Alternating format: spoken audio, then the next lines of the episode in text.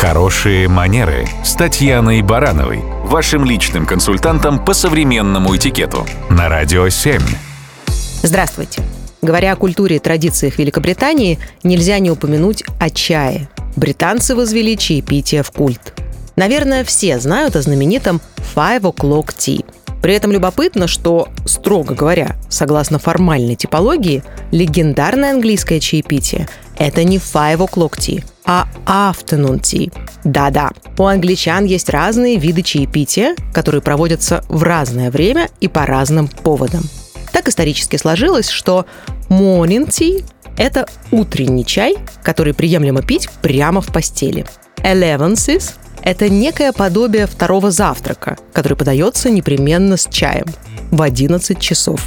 Afternoon tea – тот самый чай, который элегантно сервируется с сэндвичами, традиционной британской выпечкой с конами, сливками и джемом. Этот дневной чай пьют в промежутке с 14 до 16 часов.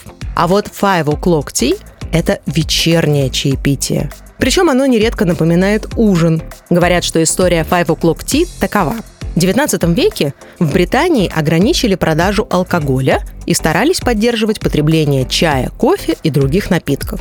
Так вот тогда был издан закон, который обязывал служащих каждый день в 17.00 делать 15-минутный перерыв на чай. Это правило демонстративно поддерживалось даже премьер-министром, что нередко фиксировалось специально приглашенными журналистами. Пятичасовой чай прочно вошел в сознание людей как самый известный и распространенный вид британского чаепития, хоть и не самый изысканный. Однако, чем шире наше познание в разных областях и сферах, тем комфортнее мы себя чувствуем в любой ситуации. А это и есть хорошие манеры. Британские сезоны только на Радио 7.